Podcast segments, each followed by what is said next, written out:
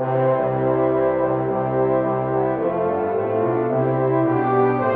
welcome to another edition of Confessing Our Hope, a podcast of Greenville Presbyterian Theological Seminary. Today is June 19th, 2016, and I have the pleasure uh, this afternoon to sit down with two professors of Greenville Presbyterian Theological Seminary one, uh, the professor of Old Testament, and the other, the professor of New Testament. And we're going to be talking today about the importance of the biblical languages, uh, its relevance, not only to men who stand in the pulpit week after week but to the person, the average pew sitter, and forgive me for the way I express that, I, I don't know how else to do it, um, but the one who has not been trained um, in the original languages. So we're going to talk with two men who actively teach um, these languages here at the seminary. Dr. Shaw, who teaches uh, Old Testament, and, and I studied under him, and Dr. Dyer, who teaches New Testament Greek and I studied under him. So we'll get to that in just a minute. Let me tell everybody what we're doing here at the podcast. Obviously, it's summer, and um, I've graduated, thankfully, and um, and we're lining up people to talk uh, about various subjects, books, and topics over the next few months. If you're interested in what we're doing, uh, you can go to the website confessingourhope.com. Uh, there you'll see the lineup that is scheduled all the way through August. And I'm very thankful for my assistant, Drew Pressoir, who takes care of all the details to make these particular interviews and discussions a reality. Uh, so I'm very thankful for him and his labors uh, behind the scenes. But you can see that lineup at confessingourhope.com and utilize that to, uh, to your benefit. In addition, of course, this is a podcast of Greenville Presbyterian Theological Seminary. If you want to find out more about the seminary, you can go to our website, gpts.edu.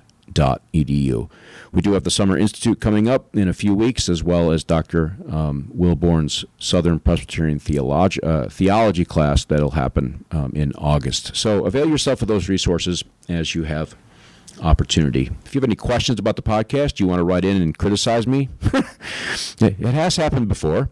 Uh, but if you want to write in questions or comments, uh, suggestions, uh, you can do that at confessingourhope.com or confessingourhope at gpts.edu.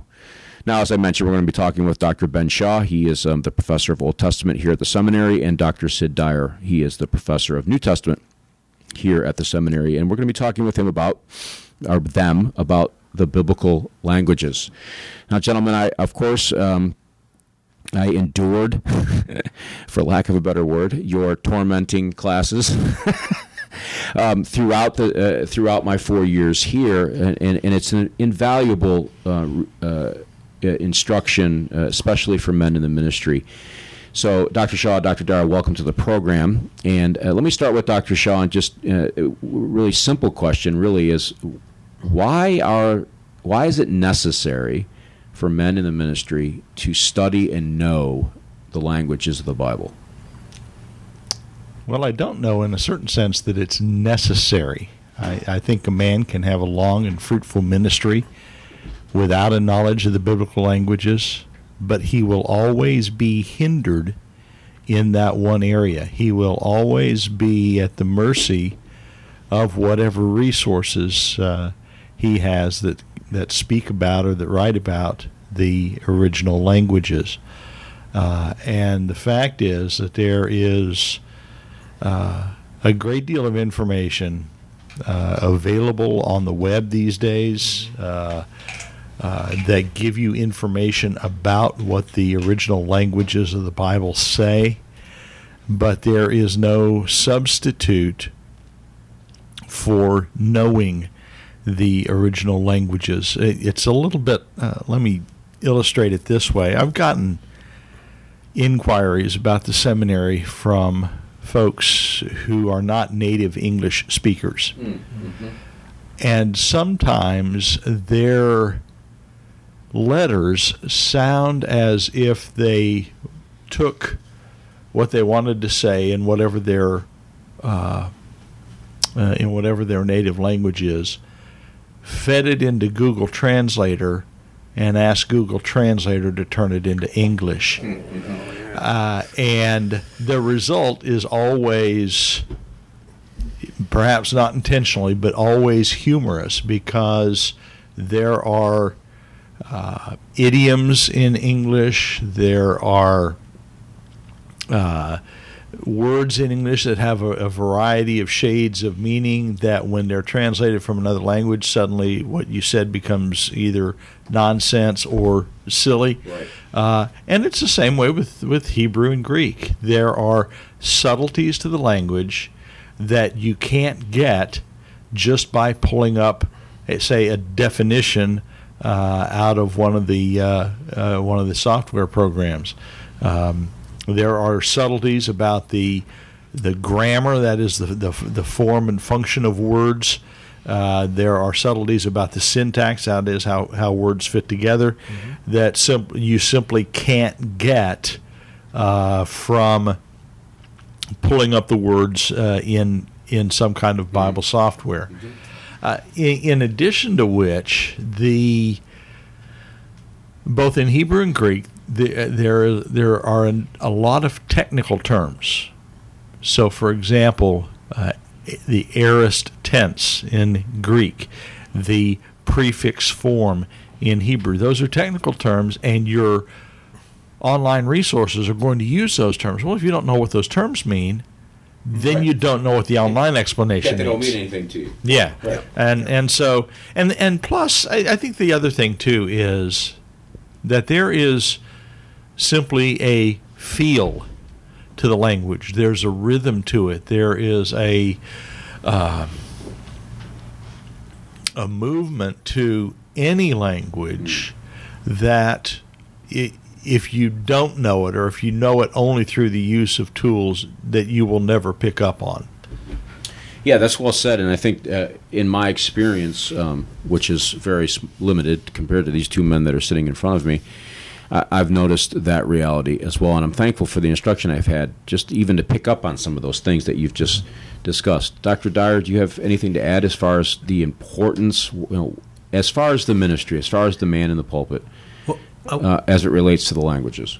Well, I do want to say that I agree with uh, Dr. Shaw that a man can be an effective preacher uh, without knowing the languages.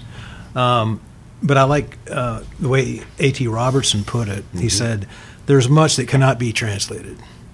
It is not possible to reproduce the delicate turns of thought, the nuances of language in translation.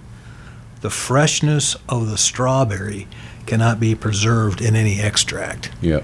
And uh, that just basically what Dr. Shaw just said.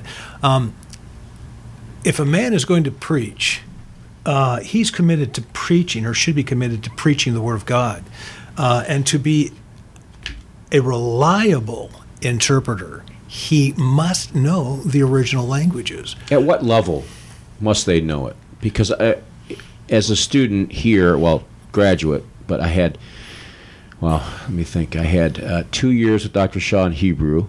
Begin no, year and a half Mm-hmm. Okay, so exegesis and, and, the two beginning Greek grammar, mm-hmm. um, and, and, I had two, uh, one, two, three, six six semesters, so two years, mm-hmm. right? Is that my math right? No, no, three, three years. years. Three years of Greek with you, right?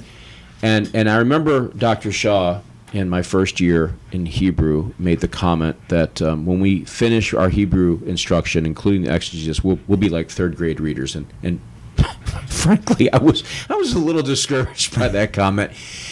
But I but I realize now, as I'm, I'm preaching both Old and New Testaments in my church, um, that that's really true, and, and I'm continuing to learn. So how to what extent then must a man who's going to handle the Word of God carefully know the original language? To what extent must he know them? Well, that's that's kind of an interesting question. I think that the man needs to be able to work through a text carefully. Mm-hmm. He needs to understand that you know this is a participle and it's going to be related to another uh, word in the text. Is it going to, is it related to the verb? You know those kinds of questions. Mm-hmm. How's how's the participle being used? How's the infinitive being used? Um, to even know it's a participle or an infinitive. Well, I mean, if a man doesn't know that, then there's there's some problems. Yeah. Um, but I believe that after a man finishes um, intermediate Greek here at our seminary, um, he should have a good enough grasp of the grammar that he can work through a text. And if there's something he's stuck on, Uh, he can look it up in the textbook. Yep. Uh, I know you do that. Oh, yeah. It's a good. It's a good thing. Um, I've had students in class when I'll ask them to translate a verse, uh, and I'll ask them, okay, well, so what's this grammatical usage? And they'll they'll give it to me and say, now, how did you know that?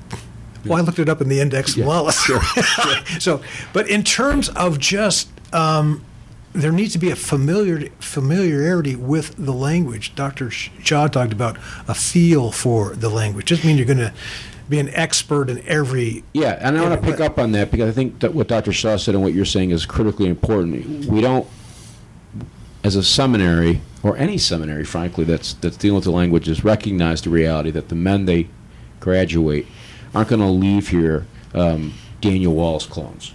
Right. They're not going to leave here as experts, as it were, uh, to that level. But they're going to leave with a great deal of familiarity with the text and be able to identify these particular issues and then deal with those and obviously use the resources. Is that fair? Yeah. Uh, the, I guess the thing that I would say is that, yeah, a man goes through the language courses here. Uh, he'll be reading Greek and Hebrew at a, you know, second or third grade level.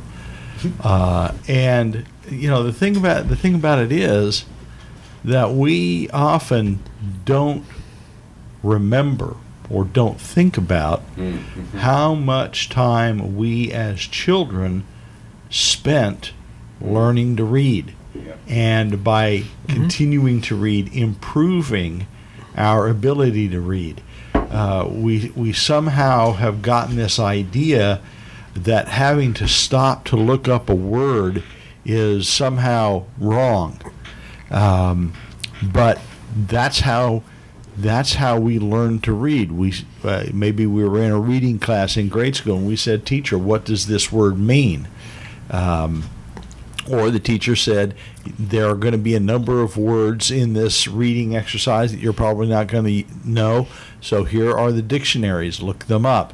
Uh, and so there's nothing shameful about if you wa- if you will stumbling your way through a Hebrew or a Greek passage looking up a lot of words now um, you know if you the vocabulary of the Hebrew Old Testament is somewhere around 8,000 words total. Um, about 400 of those are used 100 times or more. Uh, and so if you have all of those 400 memorized, and this, the, the beginning student will be surprised how much text he can actually read knowing just those 400 words. Uh, it's a little bit different in Greek, um, but the um, but in in Hebrew, even you know if you had say another 400 words, you're going to take yourself down. Well, if you learn a thousand words of Old Testament Hebrew, a thousand of the Old Testament vocabulary, you will learn everything that occurs more than 25 times in, the, whole- in the Old Testament, Yep. which means you're going to be looking up very few, Yep. uh, very few words. And the other thing that I would say is that you simply need to spend time in the text every day. Not a lot of time, because some I, I think that's a that's a uh, a mistake that a lot of men make that they've got to spend hours every day. Uh, but I I think I tell my classes ten or fifteen minutes Mhm. every day. Ten minutes a day, every day is better than one hour once a week because it keeps you in the language, it keeps you looking at it, it keeps you dealing with the vocabulary. And what you're going to find is if you do that, you're going to be doing more in those 10 minutes than when you first started. Yep. Uh, but it, it's, you know, it's just developing the habit of it. Yeah, I, I can speak from personal experience. I remember when Dr. Shaw made that comment. I don't remember which semester it was. Probably he probably said it in all of them. Um, and I've and I've adopted that routine. Um, and, and and frankly, ten or fifteen minutes is nothing. and so the goal is not huge, and you're able to accomplish it, and it's been very helpful. And, and the same in Greek. It's just review, review, review, review. Let me back up a little bit to something you both indicated that I'll be honest, a little, surprised me just a little. Um, because here at the seminary we place a great deal of emphasis on the language. It's, it's a it's a core critical issue. Um, and I think you both mentioned that a man can preach without a knowledge of the languages. But if I were to set a, a text in front of a man who has no knowledge of Greek or Hebrew, and a man who does, um, which one of those sermons? Now I realize this is going to get a little subjective, but which one of those should be more faithful to the text? Well, obviously the one that knows the, languages. Um, one of the things that ministers should be aware of, and that there might be people coming to their church that have hmm. different translations in front of them, different Right. versions. Might Right. be the ESV, NIV, ASV, whatever. And there are going to be some differences. And if somebody comes up to the pastor at the end of the service, after the service, says, Why does my translation read differently than what you preach from? Yep. It's good for a minister to be able to explain that. Um, the the um, one of the things that happens in Greek is you have these participles that are tied to the main verb. In a lot of the versions, and there's one in particular I'm thinking of, uh, they tend to take those participles and turn them into finite verbs, and the, the, there's that loss of connection Right. between the participle and the verb, and so you again you lose that connection. Um, and so I I really believe that it's essential. Well, maybe essential is not quite the right word, but uh, we're not. Dr. Shaw and I are not saying that it's okay not to know the original language. No, no, I don't, I don't mean to imply that. I think what I'm what I'm driving at, um, and I didn't ask the question very well, and I admit that. Um, I think what I'm driving at here is that if if a minister is indeed a minister of the word, the question then becomes, what is that word? And if a man doesn't know the original languages, um, how can he then effect, effectively, effectually, so the right, uh, effectively. yeah, preach the word? Well, uh, again, it, it depends on how careful he is in his study of the language that he does know. Yeah. Uh, I mean, if he only knows English, he needs to make sure that he consults a variety of translations. Uh, you know, it, it's um, so. For example, uh, the the situation that Dr. Dyer uh, posed. He's pre- man's preaching, say, out of the ESV. Somebody his congregation has the NIV. Comes up, why does the NIV read differently here? A man who doesn't know the languages, who has adequately prepared, will be able to give at least a preliminary answer to that mm-hmm. Mm-hmm. question. Yeah, great point. Um, but I, I, I think, in, in a certain sense, the man who only knows English, doesn't know Hebrew, doesn't know Greek, it requires more work mm-hmm. for him to prepare uh, an expositional sermon than it does the man who knows the languages because he's got to figure out through the through his commentaries and through his various translations what are the issues in this text? Mm-hmm. what are the connections uh, between the clauses? Whereas if he's got some command of the languages he can look at them and say oh yes this is a subordinate clause here which may not be clear in the english translation. But but it, it, it shows up as soon as you look at it in the greek uh, that that's the relationship here and that's how the thought develops. And that's uh, over time as you get more and more familiar you, that's what i mean about uh, about developing a feel Yep. uh, for the language. You look at it and you say ah that's it. Yep. and and it may have taken you two minutes if you knew the greek to figure that out it may have taken you 20 minutes if you didn't know the greek Yeah. to figure it out Yeah, That's a good point. That's an absolutely great point. And and one of the things that that also I think uh, plays into this equation is as ministers. I mean, there's men that know far more than we do. I, I know that. I'm, I, I'm an unprofitable servant. I'm I'm stupid uh, when it comes to getting sermons done. I, I admit it. Um, and I labor and I work, but I consult with guys who far who know far more than I do, and and there are times when they're dealing in the commentaries that they, they get into the Greek and they get into these issues with the clauses, and because I'm familiar with the language, I can assess their comments as to right or wrong, or maybe disagree or agree as to what they're saying. Now, if I didn't know the language, I'm at the mercy of them, and I don't really have any. I have nothing to debate with them over. I have no way of doing that. So I turn end up turning the ser- you end up turning that sermon into basically an exposition of that commentary instead of an exposition of the text. That's true. Or if you or, or you're looking at two commentaries, one of them says X and the other one says Y, and they're both dealing with the same issue. Yeah, what's the reason? you, you've got no no way of evaluating Yep. which one of them actually has the better argument. So Mm-hmm. you're just stuck with with your own preference, and your preference may be wrong. Yep. No, great point. Great points. If I could, you know, you Oh, asked, yeah. you had come two on. men. We're just talking. One- One doesn't have a knowledge of the original languages, Yep. another does. Which one should do better? Uh, an illustration that I like to use from Luke 22. I, I'm, I know you're familiar with this because I've used it in class. Probably you've heard it more often than you want to. But Probably. in, in Luke 22, I could say that stuff now. I, okay, and that's fine. That's okay. but Luke 22, 31 through 32, um, this is what we read. The Lord says to Peter, Simon, Simon, indeed, Satan has asked for you that he may sift you as wheat. And if you didn't know Greek, you wouldn't know that that you there is plural. it's plural. Right.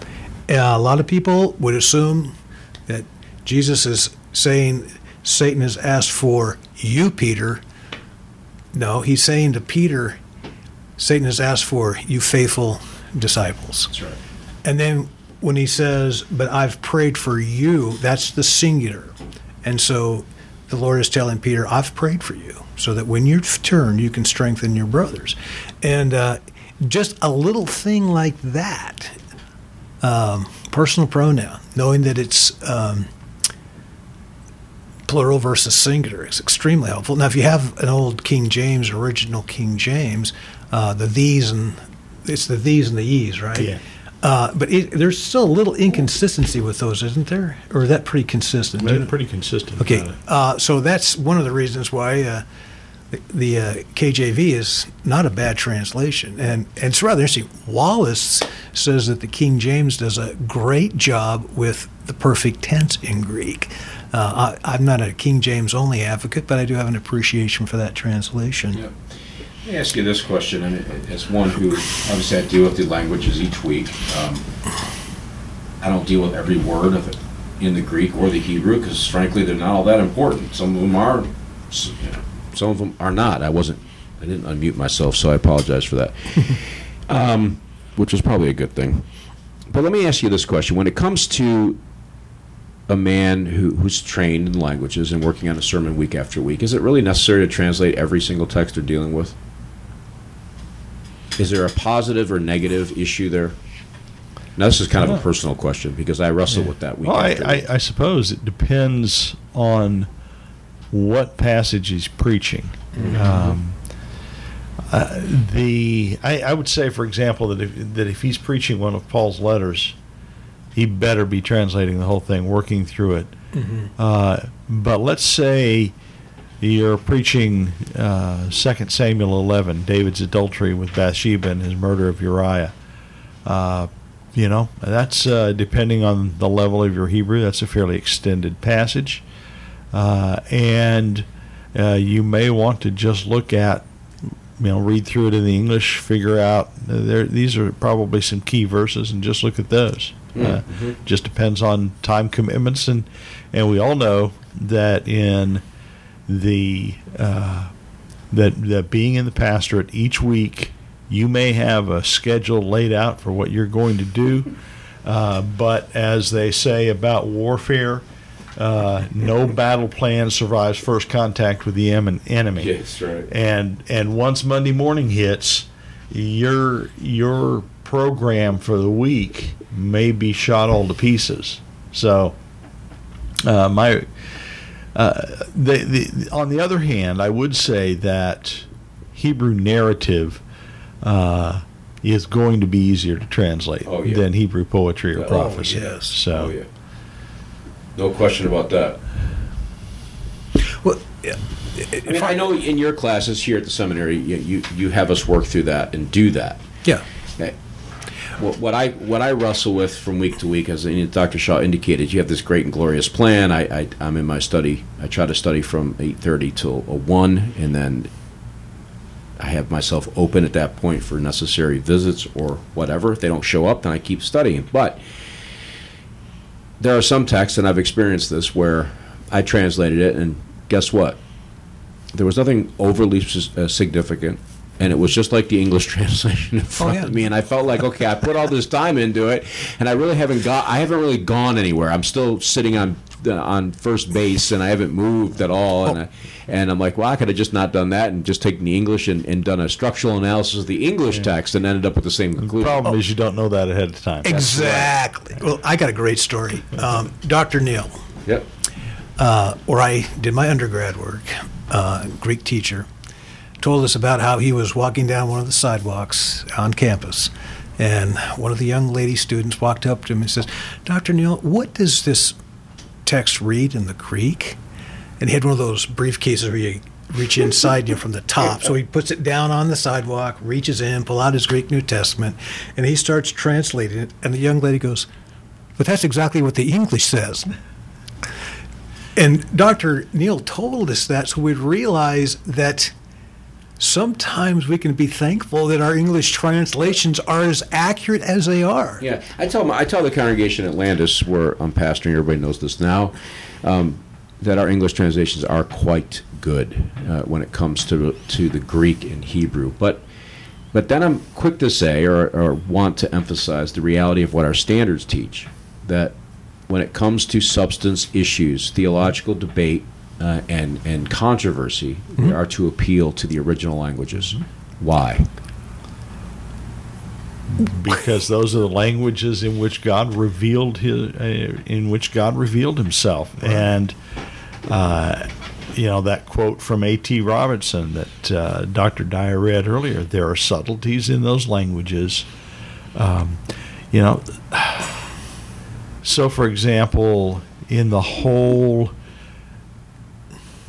currently, uh, we've been having this debate in evangelical circles about subordination within the Trinity. You know, now that debate is being carried on in English, but all of those issues arise out of a question of what does the Greek text of the New Testament say? Mm-hmm. What does the Hebrew text of the Old Testament say? And so, um, you know, any time uh, that we're entering into theological debate, theological dispute, it's essential uh, to go to the languages uh, because, mm-hmm. you know, as, as I said earlier, there are idioms in Hebrew, there are idioms in Greek that it's, uh, you know, we. Um, it's in First Peter where uh, Peter says, gird up the loins of your mind. Right. Yeah. Like, and, okay, what's that mean? and and if you notice, the ESV does not translate "gird up the loins of your mind." The NIV does not translate "gird up the loins of your mind." Even the New American Standard, I don't think, does. King James does because the King James is actually more literal there. But that's what it says. It's an idiom, and what does it mean? It's it's the idea of preparing for mm-hmm. activity, of preparing for battle. But there's a, a visual there. There's imagery there that if you just translate it, prepare yourselves for battle, you lose the force of the image. Yeah, yeah, yeah that's good. That, that's a great that, that's a great illustration. I, have often uh, told people. Um, a knowledge of the original languages is, is, in a sense, like watching a television program in color. Mm-hmm. I said, yeah, you know, you can watch black and white TV and you see the players and you know the plot and the theme, you know what's going on. Mm-hmm. But put that same program in color and then the, there's a depth of meaning. It's richer. There's something about. It doesn't change the plot. Doesn't change the story any. It just gives it depth and richness that wasn't there before. Now I don't know how yeah. accurate that analogy is, well, but I think it's quite, if, quite if accurate. You're, if you're watching the original Star Trek in color, you know all the red shirts are going to die. You know, I. I don't mm-hmm. think I ever caught up, caught caught on to that. So Yeah. I'm so glad for this podcast today because I've just learned something about Star Trek that I never knew, and I am a Star Trek fan. So what does that mean? So it just tells you how Dr. Shaw is just widely read and watches a lot of things. Okay, to follow up Yeah, sure. uh, about you know how extensive. Um, something that you know I teach my students is knowing that something is not exegetically significant is actually just as significant as something that is. Sure. So weeding through that, and as Dr. Shaw said, you're not going to know what is or isn't until you work through the text. Right.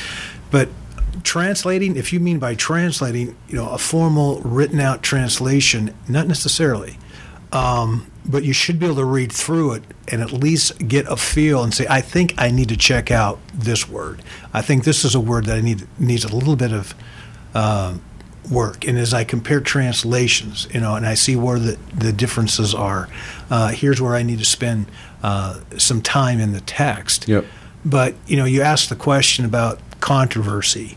Um, the very first chapter of our confession, as Dr. Shaw already has alluded to, uh, we are told that we are to settle uh, controversies in the church by looking at the Greek uh, and the Hebrew of the original language. And since we are a strict subscriptionist school, I think that's part of our obligation Yep. is to train men as thoroughly as we can in the Greek. Uh, one of the things I appreciate about you is I interact with you, Bill, often enough to know that you're really working at staying in the Greek. You're reviewing. Uh, I have a standing offer I give to all my students. If there's something that um, you're struggling with and you want to send me an email and say, Dr. Dyer, I'm not sure what's going on in the text here, um, feel free to do that. And I've had, I've been pleased with the number of students who Do that. do that. And the thing that encourages me about that is I believe that Dr. Shaw and I probably have a higher percentage, I hope this is true, a higher percentage of men who leave our seminary keeping up with their languages than other schools. I think if they follow the 15 minute rule that Dr. Shaw beats into our head, frankly, um, they would be a lot better off. Uh, I've talked with students who, who who get behind and struggle and review. I've had students come to me as I was a student say they're struggling with Greek and Hebrew, and the first question I ask them, frankly, is how much time are you spending outside of class? Are you spending 15 minutes reviewing the material each each day? No. Well, no wonder you're struggling. I mean, it's not the professor's fault; it's your fault. But you know, and you're right about the- the nuances and the in, in not necessarily sitting down and penning the translation word for word, but rec- being able to read it and recognize things like a hapax legomenon in the text, and is Oh, that yeah. is that significant? Is it not significant? Uh, maybe it is, maybe it isn't. But then chase that down. I mean, I do. Obviously, I think everyone should. When you run across something like that in the text in the original, you, it ought to at least send up a flag and say, "I need to look at that a little bit closer." It might Right. mean nothing. It might not matter, but it might matter. And in, the two out of three cases that I've experienced that in the last three weeks, it was significant. So.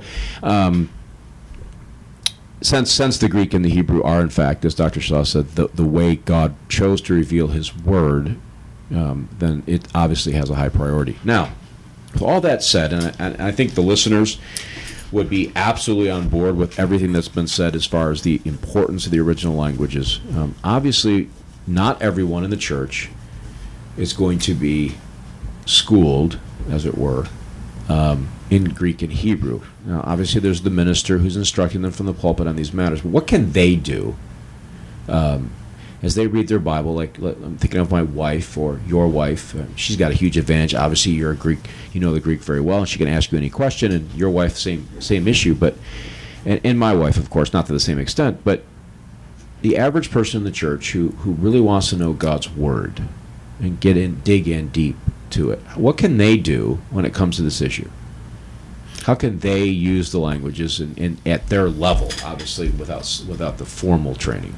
Well, I, I think without the formal training, I mean, you have an, a, a very rare person who is uh, who is very self-disciplined and is able to say go to some online website and teach themselves Greek or Hebrew. Uh, there are any number of resources like that.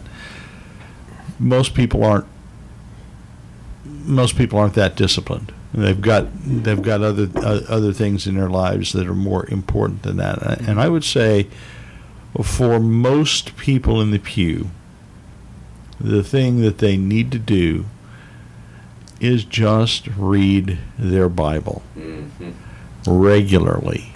That's a good. Um, the you know, and and as you read, pay attention to the language. Um, I, I remember I was probably my second or third year in seminary. I was attending a uh, a church that had a small evening service. They probably had three or four hundred at the morning service, but maybe twenty five at the evening service. And so the, the evening service people were kind of, you know, the few, the proud, the Marines. Uh, and and and one time the senior pastor, who ordinarily didn't come to the evening service, came to the evening service and he was going to preach.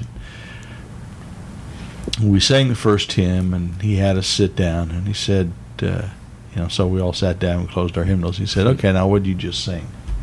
Right. And Great question. and and you know, we had sung it mindlessly, Right. and none, none, none of us could come up could say, you know, somebody I think finally remembered the title of the hymn. Uh, but a lot of times we read the Bible you know, let's say we're reading in the Gospel of Matthew, and we and we get to the Sermon on the Mount, and we just kind of skim through it because we've read it before several times. We know what happens, and and we lose our focus. We're no longer paying attention to the words and how they're put together, um, how the sentences are put together, how the uh, and and so I, I think a, a lot of it is just paying attention while you read and and in, in a certain sense i'd say regardless of what translation you're using i mean there are some translations that i prefer people not be using but regardless of what translation you're using pay attention to it Yeah. as you're reading it. Don't don't read it just for the gist of it. Pay attention to how the author let's say mark or the author paul or the author of samuel how he expresses these things.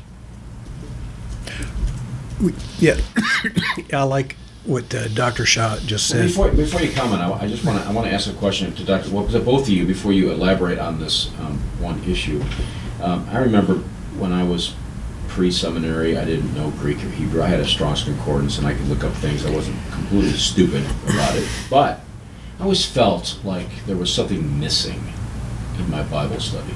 That well, I don't have a, a grasp of the Greek and Hebrew. And I suspect I'm. I don't suspect I'm alone on that Oh, no. that it, that there's this this idea that there, um, there's sort of this next level that I'm just lacking, um, and maybe I'm, I'm, I'm I'm wrong in my understanding of this text because I don't have a knowledge of the languages. I, I, I basically understand what's going on, but there's something missing. Well, I, I'd say, sure. Uh, you know, somebody who's reading an English translation, and I don't care how literal it is, they're going to be missing something. Uh, but so what?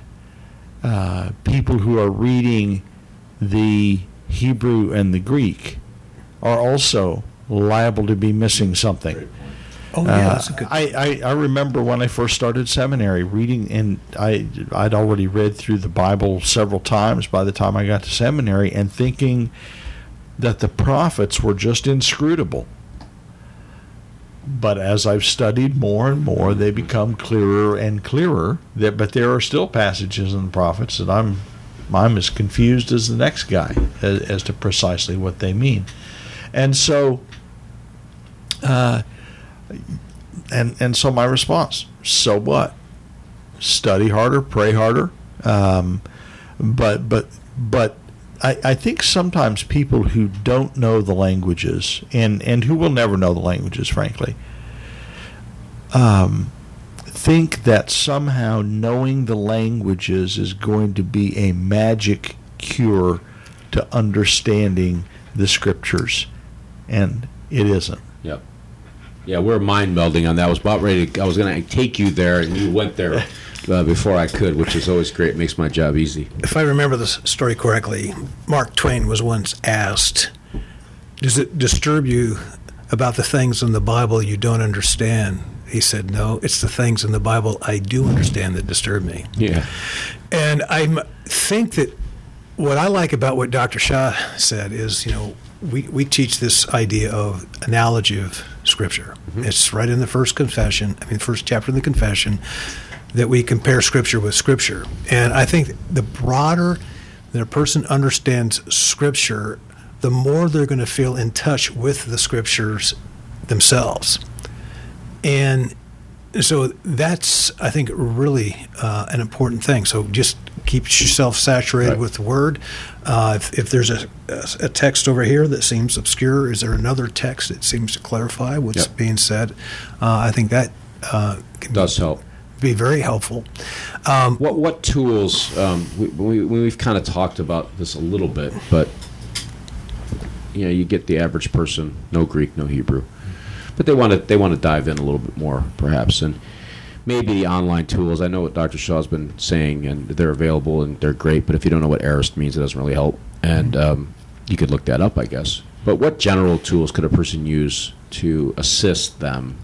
Obviously, with there's going to be a range there, but uh, well, I, I, would say uh, uh, two essential tools would be a uh, a Bible dictionary, mm-hmm. Uh, so that you know, you can look up place names. You can look up articles on on books uh, that summarize the messages of books and that kind of thing. Mm-hmm. Uh, look up archaeological stuff. Uh, so, uh, you know, a, a, Bible dictionary like the New Bible Dictionary. I think it's on its third or fourth edition now.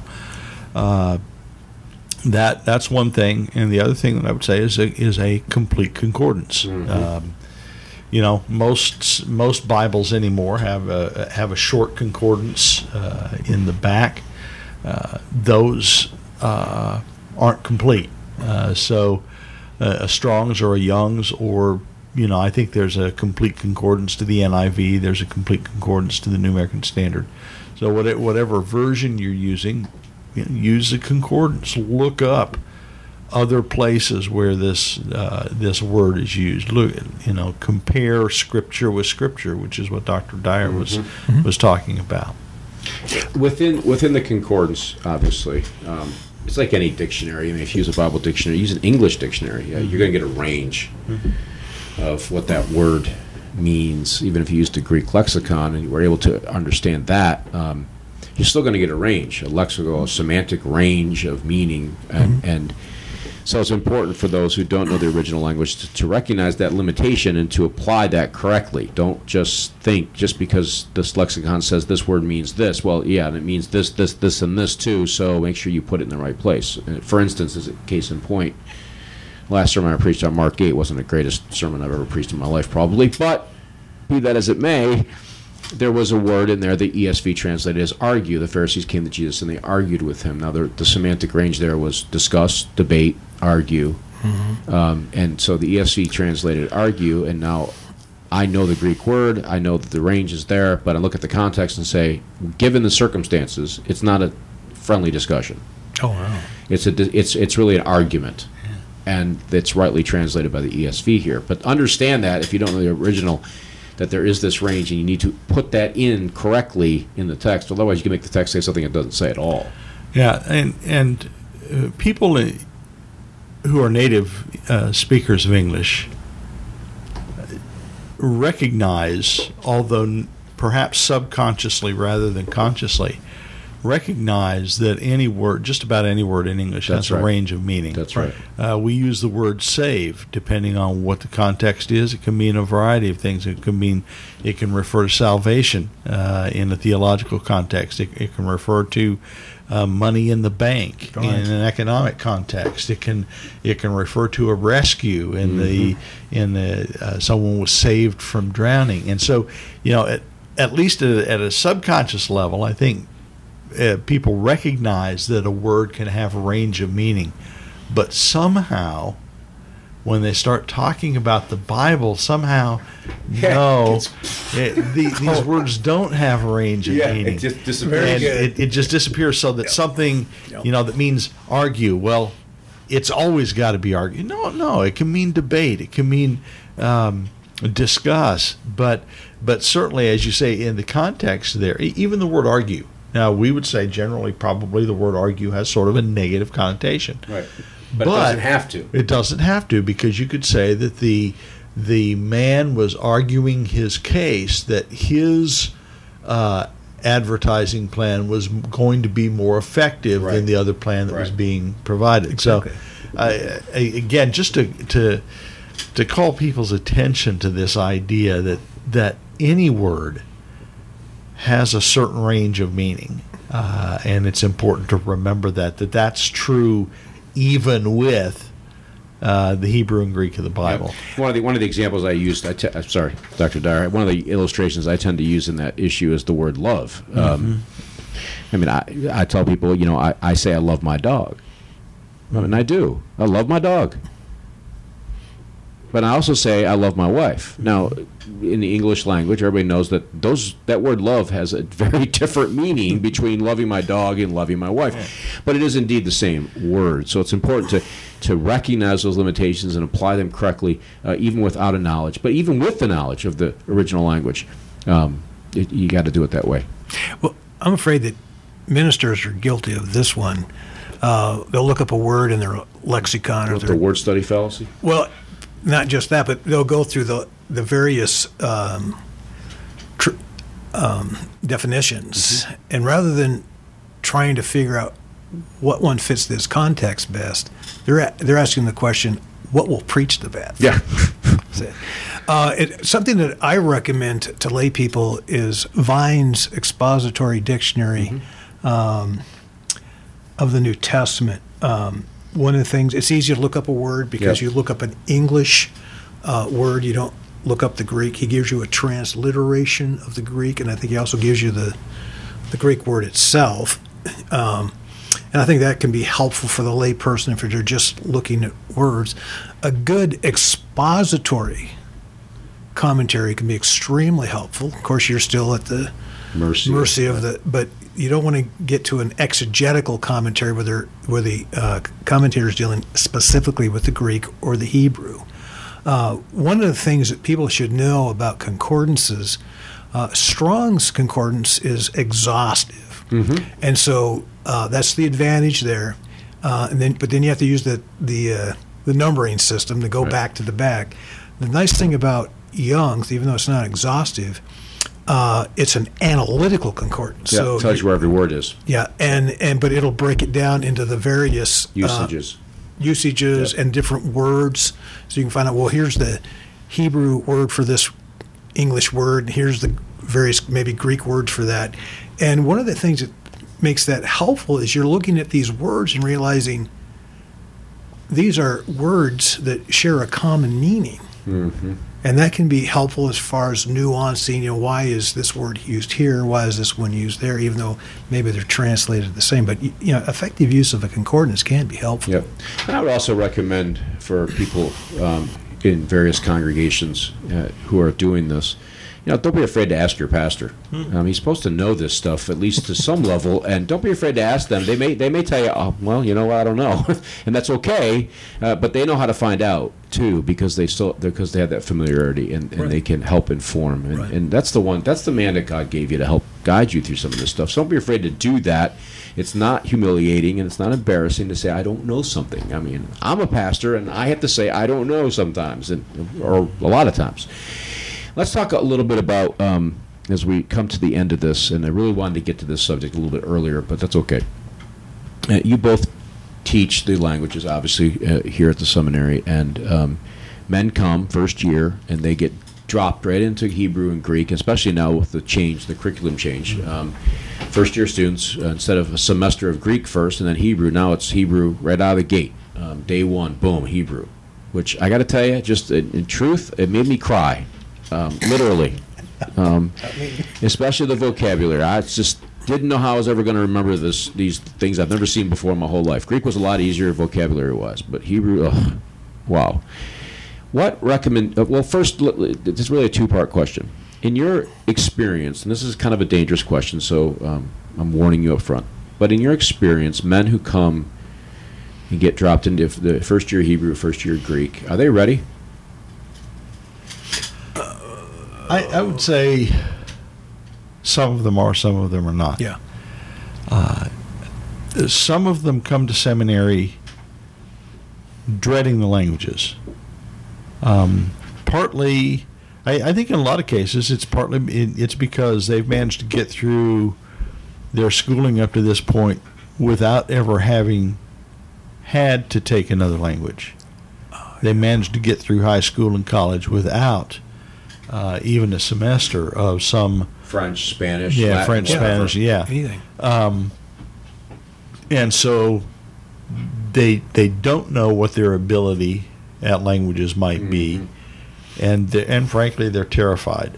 Uh, and to make it worse, Hebrew looks funny. Uh, none of the letters are familiar. It reads right to left. All of the vowels are not. None of the letters And are it makes you cry. Um, well, Greek's a little bit easier, particularly some for somebody who was in uh, a fraternity in in uh, college. Um, but and and and then so they're the guys who are just unprepared. They've never done any languages before, and and they're terrified. Then you've got the guys who who don't think it's necessary Oh yeah. They just want to go out and preach and they don't want to be hindered by having to study Hebrew and Greek and having to study systematic theology. They're just called, they just want to be out there preaching, but their church says you got to go to seminary, so they're coming to seminary. And generally, they're going to be most opposed uh, to doing the languages, and they take them only because they have to. Um, and uh, in in a certain sense, I I try to I try to get through to both of these guys. A that the language isn't as bad as they think it is. Uh, and for the second guy in particular, to begin to show him how helpful it Yeah. is. Yeah. Uh, and then you've got the guys who are ready and willing, you know, ready, willing, and able. They're, you know, they they've been looking forward to this, and or or you got the guys who maybe took Greek in college and or took, uh, have you know, have some other language that they're fluent in, and they realize that they can do this. Yeah. Um, but then you you've got some guys who just don't have this the gifts for it. Um, you know, um, we we we've got uh, uh, we've got a student who's severely dyslexic. Oh, English yeah. is tough enough for him, and and trying to get the languages, I don't know that's going to happen. Um, and and so there, you know, there are special cases. Yeah. Uh, but by and large, I, I would say that for most people, learning another language is not as difficult as they think it's going to be. Yeah, I know this. Uh, who you're talking about, of course, and and try to find the, a way that works for him. Yeah. I think that's the key. And um, it's. I don't think it's an aptitude issue. I think it's just a natural. And it's not even a desire issue. They No. would Right. love to. But Nope. Oh yeah. Absolutely. Yeah. Any comments on that, Doctor Dyer? What? Yeah. Um, one of the things that um, is not an unusual comment that I get from my Greek students is, Dr. Dyer, I've learned more about English grammar studying Greek than I did studying English grammar. Don't steal my thunder. Okay, but anyway, but anyway, um, that's something that that I, I'm sure Dr. Shaw has noticed, even in Hebrew. Um, I what used to be the first one to get a heads up on this is there are men who absolutely do not understand the first thing about grammar at all. Yeah. Um, Wenham has a very nice um, survey of English grammar. Is yeah, that a good? beginning of his, of uh, his uh, textbook. His textbook uh, that I um, give to my uh, beginning Greek students for anybody that might have slipped through the crack uh, cracks. It doesn't. I mean, if you don't know the difference between an adverb and an adjective, uh, or what a difference between a conjunction uh, and so forth, uh, you're going to struggle. And um, so getting a good grasp of even English grammar before you come to seminary uh, is really important. They're not teaching English like they used to in on a, on a college level. Uh, they have pretty well dropped the requirement. It used to be typically at a university, uh, you'd be required to take a two-year language. Um, I was required when I was an undergrad to take two years. Yeah, I had to do it too. I took Spanish. Don't remember much of it, but I did it. Well, I took two years of French, and then when I s- changed my major to Bible, uh, I Yeah, took Greek and Hebrew. I took French. It was awful. yeah. That was worse than Hebrew, frankly. The um, Come on. Yeah, yeah, Oh, one, it's one- awful. one thing um, is that uh,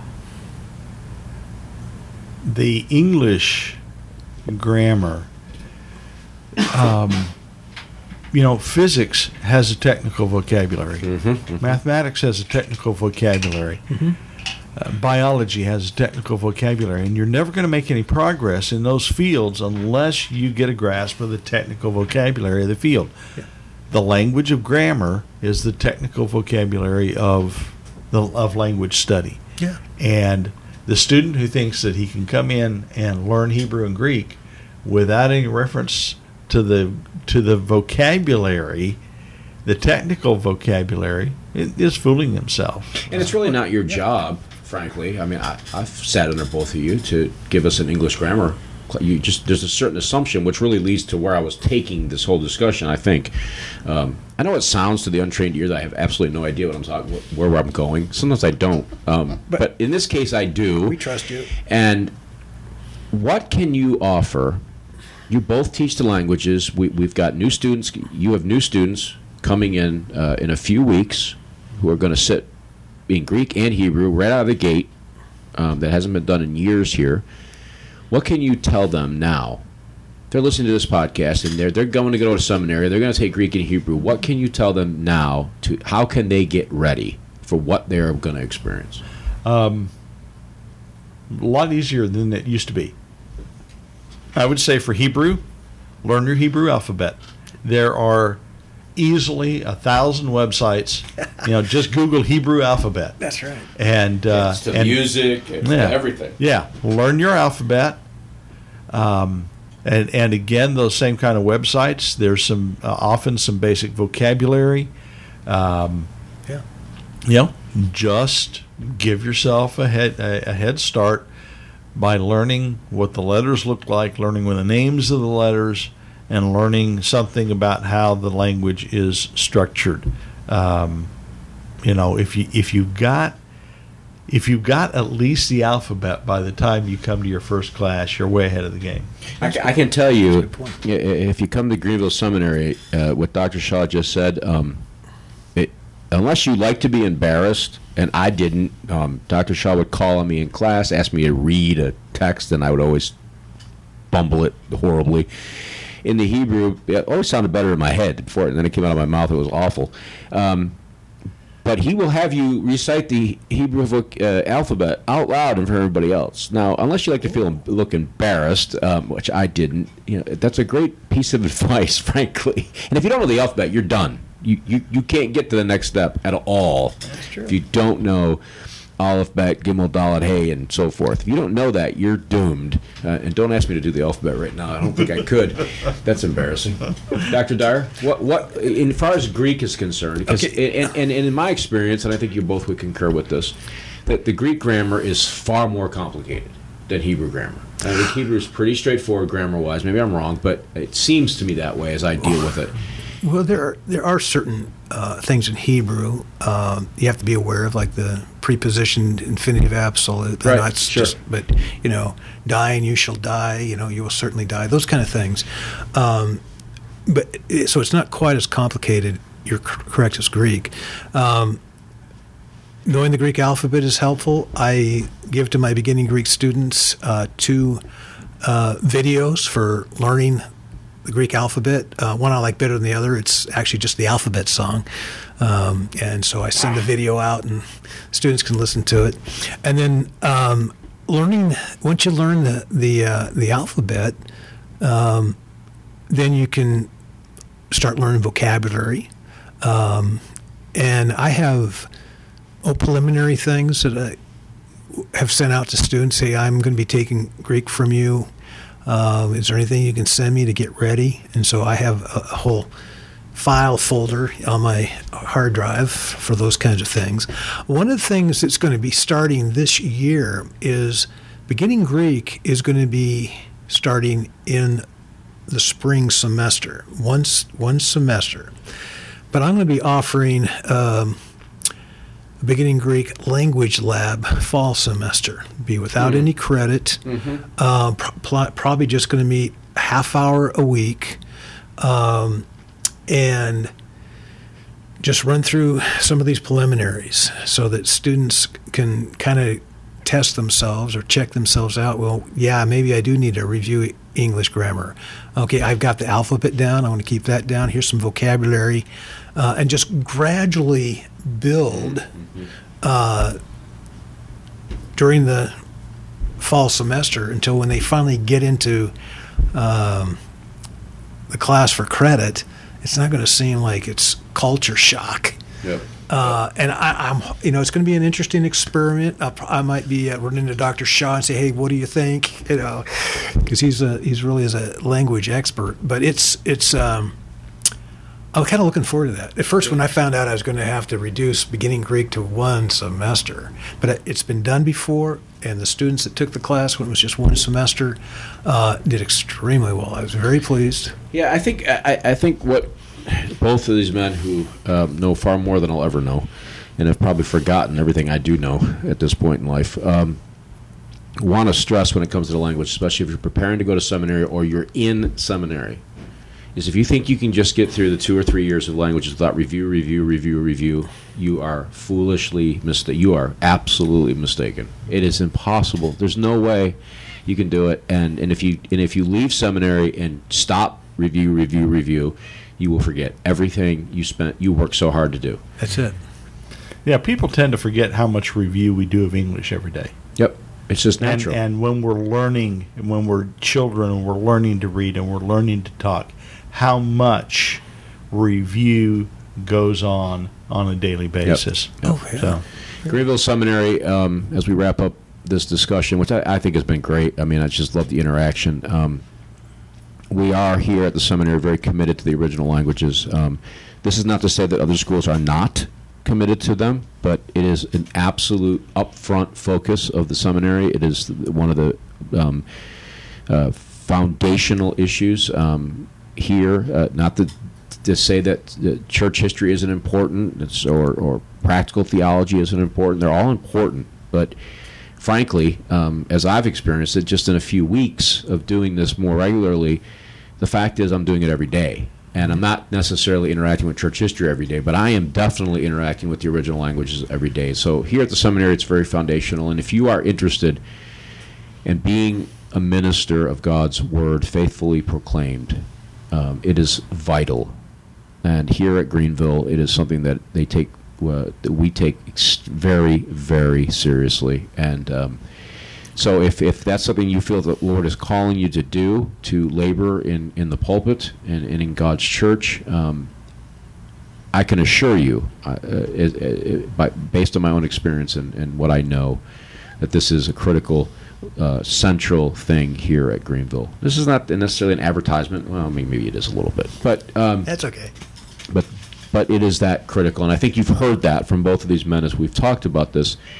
It's not to say that you know we're not establishing some kind of clerical division between the minister who knows the original languages and the pew sitter who doesn't. Uh, we've talked about that. Um, so you, you if, if you're sitting in the pew week after week, don't be discouraged by the reality that you don't know Greek and Hebrew. Um, but be encouraged by the fact that you have a minister who does know it, and if you have questions about a text, you can certainly ask them, and they either will know it or they will find out for you um, because they're familiar with the language. Any concluding remarks? Dr. Shaw says, no, this is not TV, it's radio. Well, I'll just say that if, if somebody wants to send me an email and ask me for preliminary um, materials for studying Greek, uh, I'll I'm going to give the email address. sure. It's sdyer at gpts.edu. It's just Sid Dyer, but just S Dyer at gpts.edu. B. Shaw. Dr. Shaw's B. Shaw, Benjamin Shaw, B. Shaw at gpts.edu. If you have follow up questions for these men, then, then write them. Um, I, I, I can tell you, I don't think I'm um, ingratiating myself to these men. Uh, they both know more than they taught us. I can tell you that. it's just a fact. And um, but what I learned, if I would, if I employ in a faithful way, week after week after week, I'm much further ahead of the game than guys who just don't care and give it up.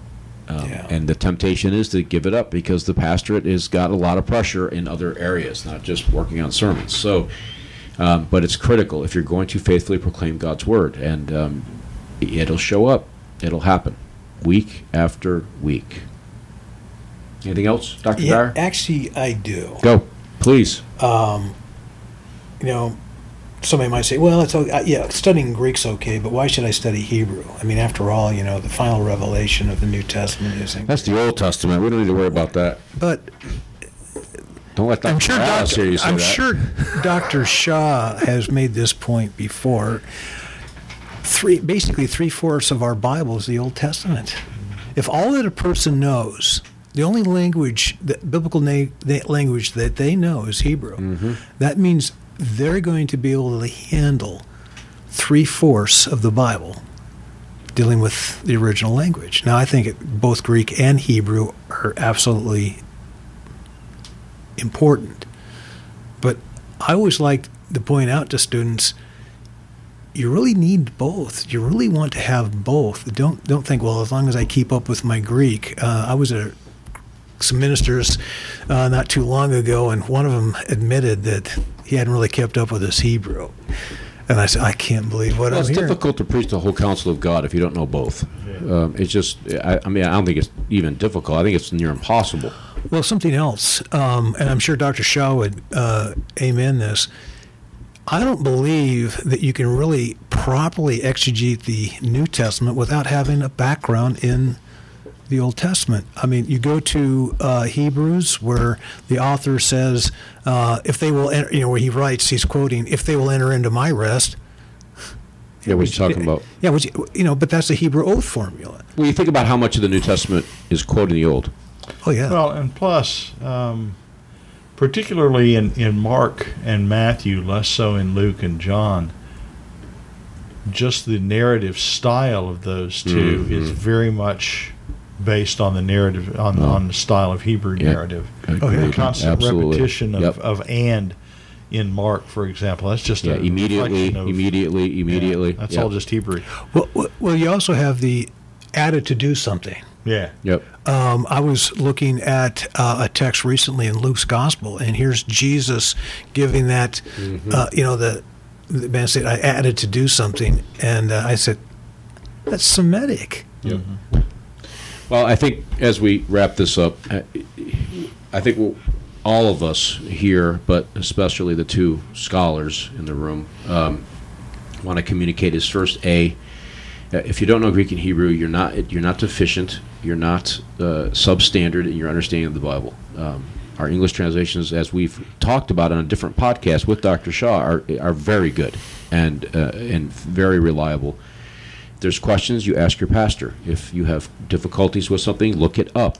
There's tools and resources. So we want to make sure we we're not establishing some kind of clerical division here. But we also are saying that if a man who's going to stand in the pulpit week after week and proclaim God's word, basically, as it were, speak for him, because that's what you're doing, uh, you're speaking Christ to the people. If you're going to do that, then you need to have an understanding of what Christ actually said, what the Word of God actually said, and there's subtleties there.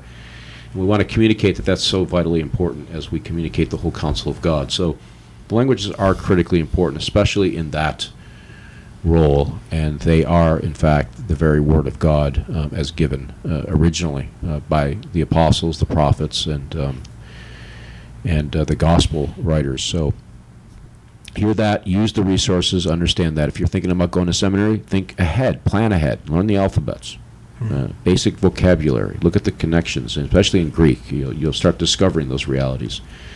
Um, simple words like cardia. It sounds like cardiologist, which is heart, and that's exactly what it means. So start picking up on these little nuances as you prepare, because when you get into the classroom, you're going to get it's going to get dumped on you, and then review, review, review. Gentlemen, thank you. Thank it's been a really good discussion. You know, just Thanks. kind of a roundtable thing, and and, and, and highlight the reality of the of the value of knowing these two languages. We didn't really talk about Aramaic. I, I know a friend of mine who was presbytery exam. They actually required him to know Aramaic. like why? But okay, that's a maybe a different podcast for another day. We'll have to talk about Shabbai Akkadian sometime. Or you Man knows language. language is all over the place. Coming up on the program, let me uh, quickly just bring uh, you there um, if I'm totally unprepared. That's because I have another podcast sitting, waiting for me to do right after this one, um, on a very different subject, thankfully. But coming up on the program, we have um, not that website. That's not going to work. Uh, but I'll tell you, I promise. This crime about dead air on the radio. All right, Bill. Everybody's laughing right now. That's fine. I can always edit this. All right, coming up on the program, we have, of course, the monthly edition of Faith and Practice with Dr. Joseph Pipa. He's the president of the seminary, and, and by now, the, faithful listeners anyway know exactly what we do with that program. Um, but um, but coming up on the program is um, Dr. Ryan McGraw will be on to talk about his book. Is the Trinity Practical? And the answer, of course, is yes. And we're going to talk about why it is and how helpful it is to have an understanding of the Trinity. And then following that program, we'll be doing the, the normal monthly program with Dr. Pipa, Faith and Practice, where you, the listener, basically you determine what we're going to talk about. And you do that by writing questions, and, and you can. It doesn't matter what, what you write in; just write them in. Um, I, I, the, the next program is well, it's wild. Some of the questions, but write in, and if you do, you will receive a $10 discount to the Banner of Truth store. So it's an easy way to get books and get answers from a faithful, um, uh, faithful scholar, theologian, and, and he is indeed the president of Greenville Seminary. So that's what's coming up on the program. If you have any questions, you can write me, Confessing Our Hope at gpts.edu. Go to the website, confessingourhope.com. But until next time, we do thank you for listening to this as it were, a roundtable discussion about the importance of the importance of the biblical languages as we understand God's revealed word for us. It is the light unto our path, and so we must understand exactly what it's telling us. And these tools do help us. So until next time, we do thank you for listening, and God bless.